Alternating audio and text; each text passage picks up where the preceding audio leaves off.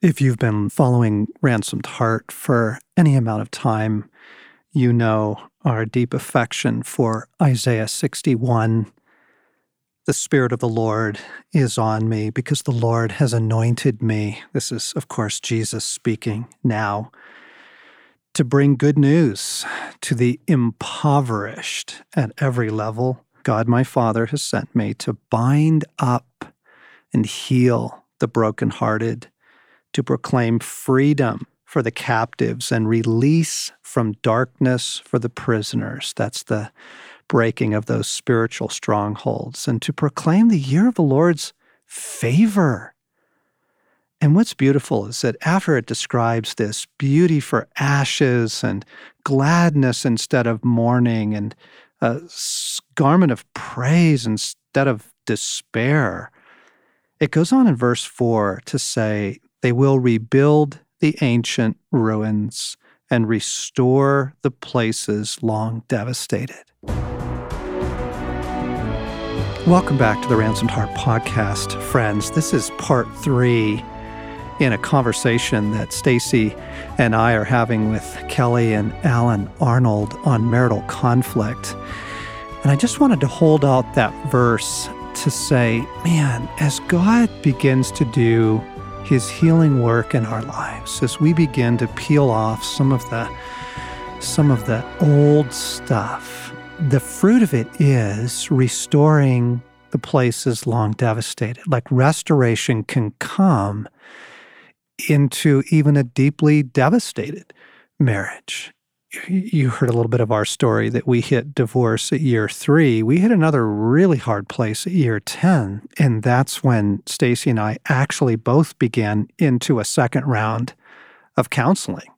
You know, we've got young kids, we've got careers, we're busy, and it just, but it felt like time to go back, time to take another round of the first part of Isaiah 61 so that we can get to the second part. And what I want to do in this episode is just bring us current, just bring us more up to the present years, last couple years. And how are you guys handling conflict now? What's helpful? What what has proven to be fruitful over the years? Let's let's offer folks some hope here. I'll, I'll go. Um, I just we don't want to say there is no conflict. the thing is, is that I still hate it that shift hasn't happened. I haven't switched over to, ooh, conflict, an opportunity for deeper intimacy and understanding my husband better. And I, Jesus is still coming for me there. But I think the first thing for me is I stay in the room. And I immediately also go into my heart and say with God, I am I am loved, I am held, I am safe, that he can bring up legitimate ways that I have failed him or I'm hurting him. But I have to know that even in the face of that, that I am, I am secure. I am not going to fall through to the center of the earth. Mm. And hmm. that is enormously helpful mm. because the truth is, is I love him and I want to love him well. And so I am glad at a deeper place for when he has the courage or knowing the timing or whatever to bring up with me places that that we need to go, that I need to go. Well, hun, uh, that's gracious, but I also want to say, like, a big piece of this is learning you have a voice. Oh, that's there too. That that learning I have a voice and learning to not shrink back and learning that my opinions and my feelings are valid and matter and um and I'm learning that. I have been learning that. Sometimes when they when I own that, it comes out like a little bit of a volcano because some air has well, gotten if you, in there. If you shake up that champagne bottle, yeah, know, you... yeah, but exactly. And you have always welcomed that. So this has really been a, a walk with God and an internal healing mm-hmm. and valuing deal. Mm-hmm. You guys, um, bring us current. What's helping these days, and in how you handle conflict now? The first thing that comes to my mind is the truth that we can hear God, that He speaks, and that He wants to speak is huge. It's still huge. It was six or seven years ago that we discovered that truth. But even as current as yesterday, right. we're we are sitting down talking about a big decision we need to make, a big financial decision. We can't put it off. We need to make it. And it's been on the table for, I don't know, six months or so. We just see it differently. We think the decision should be um, made in different ways. And it hasn't been a source of conflict, but the decision hasn't been made because of that. So finally, yesterday, we sit down and we both say, Okay, I hear you. I, I understand what you're saying, and you understand what I'm saying. Now let's ask God. Because I think through this process, the parts of us that we wouldn't give up for each other, we would give up for God. Mm. And so it's a continuous rescue because we can both look at each other and say, absolutely, we, we want what he wants. Yeah. And so uh, it takes it out of the realm of conflict and out of the wording that's so familiar to us as your way and my way. And Yes. it goes, okay, this is what we both want. So we're getting there quickly now and wholeheartedly. Yeah, that would have been World War III years and years and years ago because it was, it's just landmines, and we both feel like we've got the right answer, and it's a very different answer. Yep. And to sit there on the couch yesterday, Sunday morning, and be able to say, you know what? Ultimately, we just want what God wants. And that may be what you're saying, Kelly. It may be what I'm proposing, maybe something totally different, but let's seek that together and let go Hmm. of all assumptions, let go of all baggage, all thoughts of why our way's right. And let's hunger and thirst after that. And so we actually leave that conversation not depleted, not weary, not defensive, but with joy, just like expectant. Okay, God, what is it going to be? And it's not a rush to get there. If it takes weeks, we'll take weeks. Gang, I, I cannot tell you how huge this is. Like, this is one of the, this is gold right here. That if the two of you can agree to a mutual consent to Jesus, like we, we yield, and you learn to practice listening prayer together on decision making, kids, where do they go to school, finances, what, what can we afford this year? You know, all of that stuff that's normally the absolute minefield for conflict, family. Is this a good time for your mother to visit? All of that stuff that tends to be just incendiary and explosive for conflict. This is what changed for us. It, it is is listening prayer, and it's it's so funny because that isn't like a marriage technique, and that's not in most marriage seminars. But it actually has been the single thing to bear the most fruit in our lives of of learning. Jesus, we want what you want, and and I will yield my position. And so this weekend, there's a trip that Stace wants to take, and and some friends have asked us on, and want to go. I don't want to go. I don't want to go. And I don't even need to talk to Stace about it anymore. That's not the point. The point is, Jesus, what are you saying to me? And so, in the privacy of my own life with God, so many of this stuff gets sorted out now. And Jesus is like, no, it's a good idea. I'm in it. Y- you need to go. And I'm like, okay, okay, we're going. Like, it, this doesn't even need to be an argument. I don't even need to start the argument So good. because of listening prayer. The mutual agreement that we both will lay down our position and ask God what He has for us can be uh, huge. Oh, it's huge. It's sort of the thing. It is. And I am aware that there are people listening that they're not married to somebody who's willing to do that. And so I'm I'm just wondering about how to, how to encourage them. Well, God, yes, I, of course, friends, right. And let me say, this all took years, gang. Like, Yeah. you know, we're not describing Shangri La here, but I mean, years of personal counseling for Stasi, years of personal counseling for me, uh, healing prayer, Pursuing Jesus. pursuing Jesus, changing our character to that place. And yes, we're all on the way, and some people are are not as transformed as we would like them to be. Listening prayer is still your rescue. Exactly. Listening prayer privately is that, you know, Jesus, what do I do? My spouse, my husband, my wife is not is not in alignment. I, I think our kids really need to change schools or something that's man, it's important. This is a big deal. You know, I, I want to have some retirement. And so can we change the way we're spending money or big stuff, Mhm. right? Jesus, what are you saying to me? How should I approach this? Is still your rescue. It is. What Kelly and I did yesterday in that conversation about the financial issue, we undergirded our yes, we're going to listen, we're going to pray together. We ultimately want what God wants most.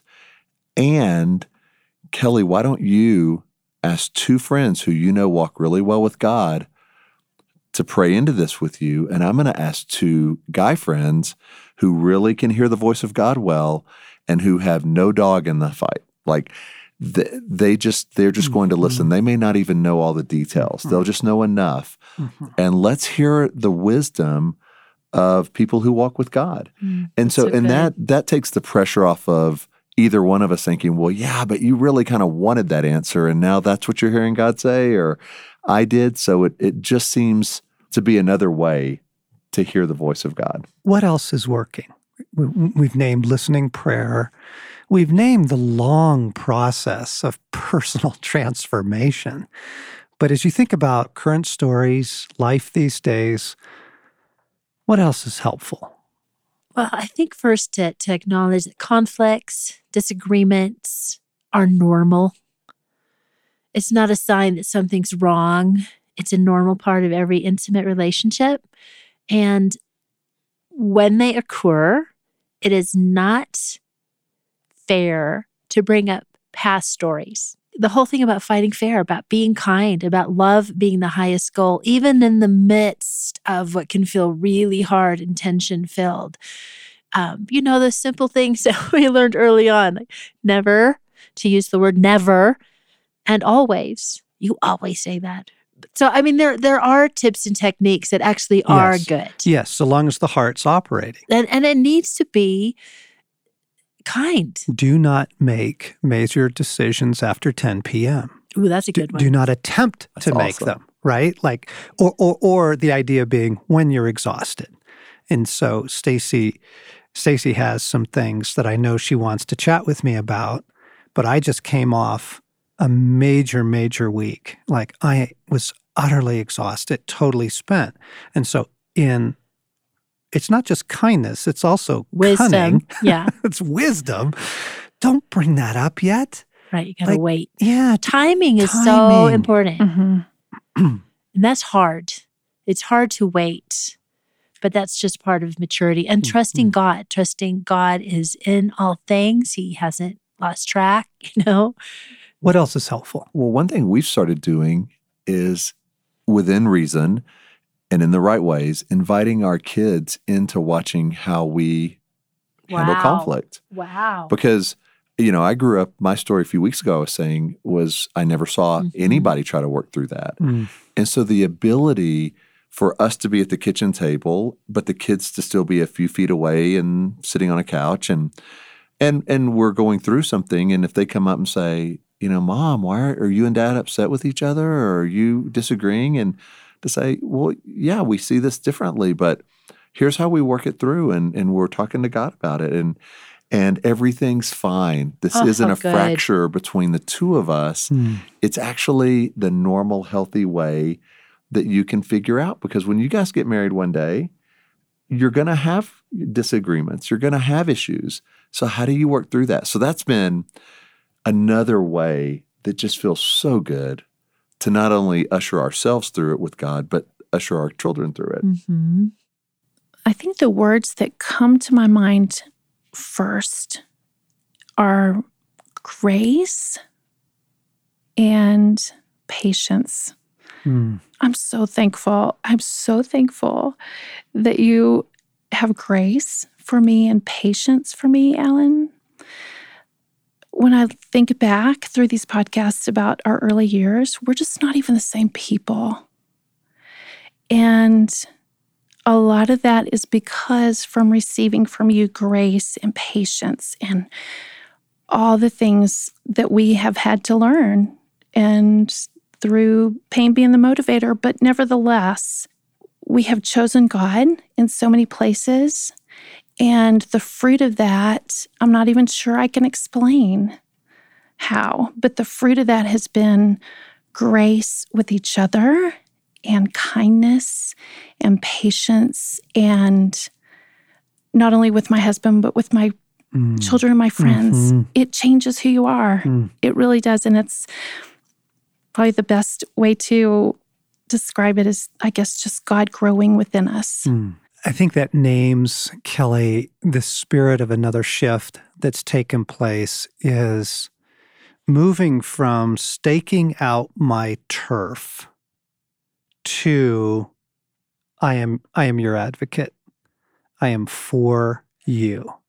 And and that means you, you actually have to demonstrate that. You can't just say that. Like you you have to yield on things you want you literally give the decision over. I'm turning the keys of this over to you so that over time I can prove that I am I'm yielding my turf. This isn't, well, you got to take that trip, so I get to go on this one, or you got Friday night off with some girls, so I get Saturday right, night this off. tit for tat thing. Guys, like that that sort of detente the the DMZ, you know, approach to marriage of just trying to navigate each other's turf. When you say, "I give up turf," this isn't about turf. Mm. This isn't about that. This is, I'm your advocate. You're my advocate. We are the mutual advocate of the marriage.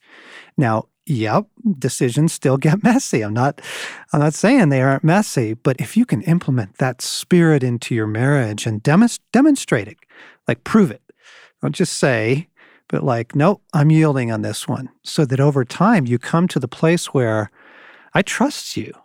I trust you not to be staking out your turf, and that, and therefore I don't feel like I have to stake out mine. You know, it, you're yielding that into something, something completely else. When we were researching um, and, and doing some of the work on Love and War, the book Stasi and I wrote on marriage, which guys like never expected to write a book on marriage, never on my radar. I'm like, okay, give me some perspective on marriage, Jesus. I just kind of need to see it in the scriptures. And here you've got Adam and Eve in the beginning. And, and I was really kind of thrown by, wow, the opening of the story is is marriage. Like it's a couple. It's not an individual, neither woman nor man, kind of alone against the world with God's help, you know, God's champion of the world. That's a couple, for heaven's sakes. And you get to the end of the story, and it's the bride and the returning bridegroom. And honestly, I I was pretty shocked by wow, end to end, marriage has this deep kingdom significance, this deep kingdom role. And, and therefore, no wonder it's so hard. Mhm. No wonder it's so opposed. It, that just kind of helped me. It just gave me a little perspective. right? It just like, oh, it's this is an honored, sacred, vital thing for the kingdom of God. Yeah. Yeah. And so, therefore, no wonder we have to work through so much. No wonder we have to grow. No wonder, you know, it's not, oh, we got all that solved. La, it's a la, la. li- lifelong process of, of, you know, becoming each other's mutual advocates, Mhm. learning your heart's good, my heart's good, we're in this together. It elevates it to a higher level. It isn't just about the current financial decision. It isn't just about when when can we have the in-laws visit. It, it, you know, to kind of keep it in context of there's something bigger going on here. And I want to fight for that. Just kind of puts all decisions in their place. Mm-hmm. And I think for the listeners who, and I know there are some who are thinking, man, I'm about ready to give this thing up. Like, we just want to encourage you so much. There's so much healing, there's so much ability to transform what seems dead or impossible into life and into love again. And, and here's the deal, guys because so much of it is God's healing of you, if you run from this, you're just going to bring the brokenness into the next. yes. And so, yes, see a counselor, yes, seek healing, but also hold on to hope for your marriage, those of you married, because God wants to restore you as He's restoring the marriage. And there's so much beauty that can happen and hope. Yes. Um, one other thing I wanted to encourage was uh, praying for your spouse. Not, you don't have to have every conversation or point out everything that you see, but um, praying for them, praying for Jesus to come in, praying mm-hmm. for the mm-hmm. Holy Spirit to reveal and to move. And mm-hmm. um, one day, I'm looking at John. One day, all that you've prayed for me and on my behalf is going to be known. But you know, I don't need to know right now. But I like the fruit of it. There is a real gift in that, like walking with God, and you don't have to say everything. Yeah, maybe as a starting point, if the two of you could pray the daily prayer together. Oh, that's, that's good. good. Just, just as a, we can come to the center from both of our pain, both of our places, both of our opinions on this. And I recognize that not every couple can do that. And all the things that we've been talking about, gang, it isn't just for marriage, obviously. You know, the personal transformation, all this is also about friendship, it's about community. Any church that wants to survive has to practice these things. You know, partnerships in business, if they're going to survive, have to practice this. So, this is kind of universal to just good good human relating. We hope it's been helpful.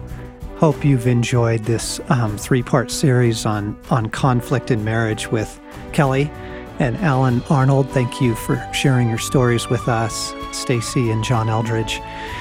And thanks for tracking with us on the Ransomed Heart podcast.